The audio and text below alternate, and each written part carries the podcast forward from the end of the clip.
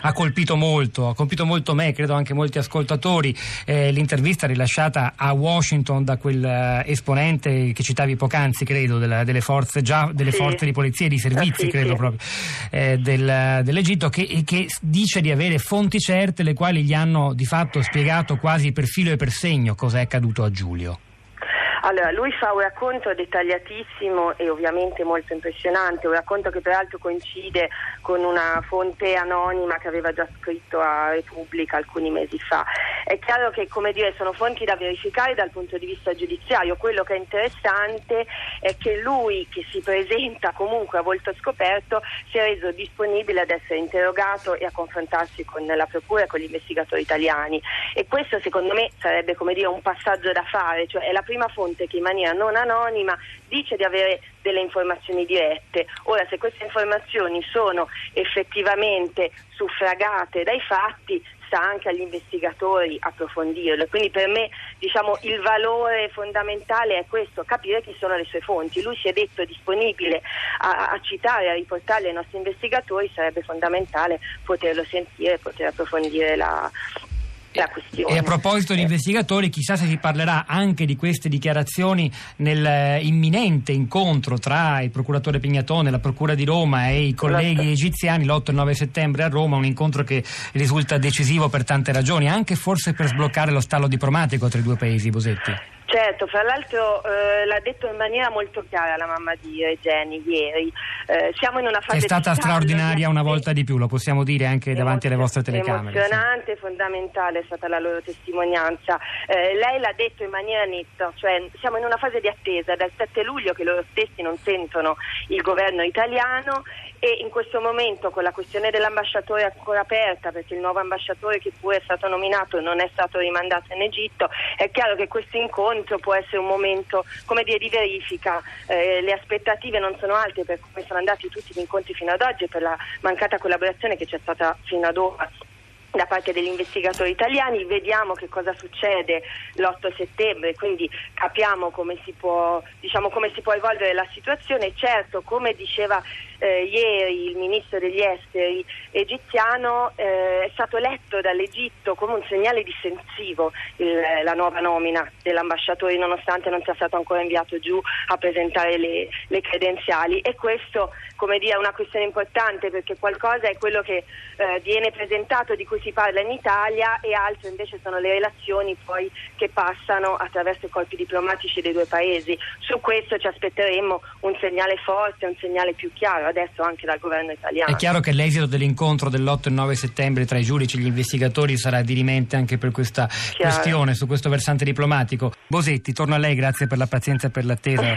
Credo fosse interessante comunque ascoltare anche questo contributo dal Cairo. Davvero, l'altra domanda, che impressione si è fatta? Scusa, ti, alterno il lei e il tu, ti do ufficialmente tu, del, tu. del tu. Che impressione ti sei fatta mettendo in fila tutte le voci che hai incontrato su, sulle reali cause, dei, le, gli obiettivi? Abbiamo sentito la risposta di Soif, devono silenziare tutti coloro che possono svelare l'inganno di un regime che fa in realtà il male del proprio popolo. E secondo te questa è una risposta soddisfacente per capire per esempio perché sono stati così spietati con un giovane ricercatore italiano? Secondo me questo è uno degli aspetti, cioè l'aspetto della paranoia del regime egiziano che all'interno in questo momento si sente molto instabile perché c'è un dissenso più forte che in molti colleghi esperti che studiano l'Egitto da anni mi dicono essere paragonabile a quello del 2011, quindi a quello anni dell'anno della rivoluzione. Eh, da una parte c'è questo che sicuramente ha acuito l'attenzione anche nei confronti degli occidentali, perché come sappiamo eh, nei paesi medio orientali il terrore eh, dei dittatori, insomma dei regimi, cioè è proprio quello di essere eh, che, le, che diciamo, le folle eh, siano sobillate dai servizi segreti occidentali e quindi da una parte c'è questo aspetto, dall'altra c'è il contenuto della ricerca di Giulio. Noi ieri sera abbiamo cercato in qualche modo di raccontarlo, il suo studio sui sindacati indipendenti egiziani ed in particolare sugli ambulanti che al Caio sono milioni, cioè non parliamo di una piccola massa e che sono proprio quelle,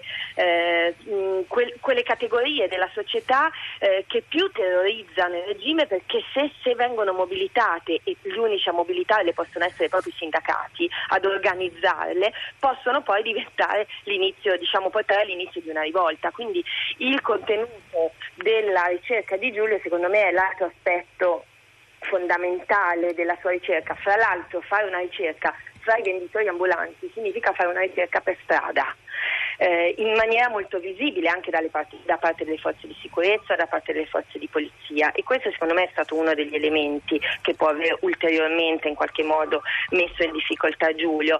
Sono anche una delle categorie più infiltrate da parte delle forze di polizia, cioè molti degli ambulanti proprio perché controllati, perché vendono abusivamente, sono sotto scacco della polizia e quindi diventano informatori. A questo proposito Giulia Bosetti sottolinea che un, un elemento di novità importante per chi segue le indagini e la vicenda Regeni emersa dalla, dalla vostra, dal vostro speciale di ieri è che forse quel venditore ambulante, capo di venditori ambulanti che era un riferimento e un interlocutore di, di, Giulio potrebbe in realtà averlo tradito o venduto, è un'ipotesi che è venuta fuori ieri.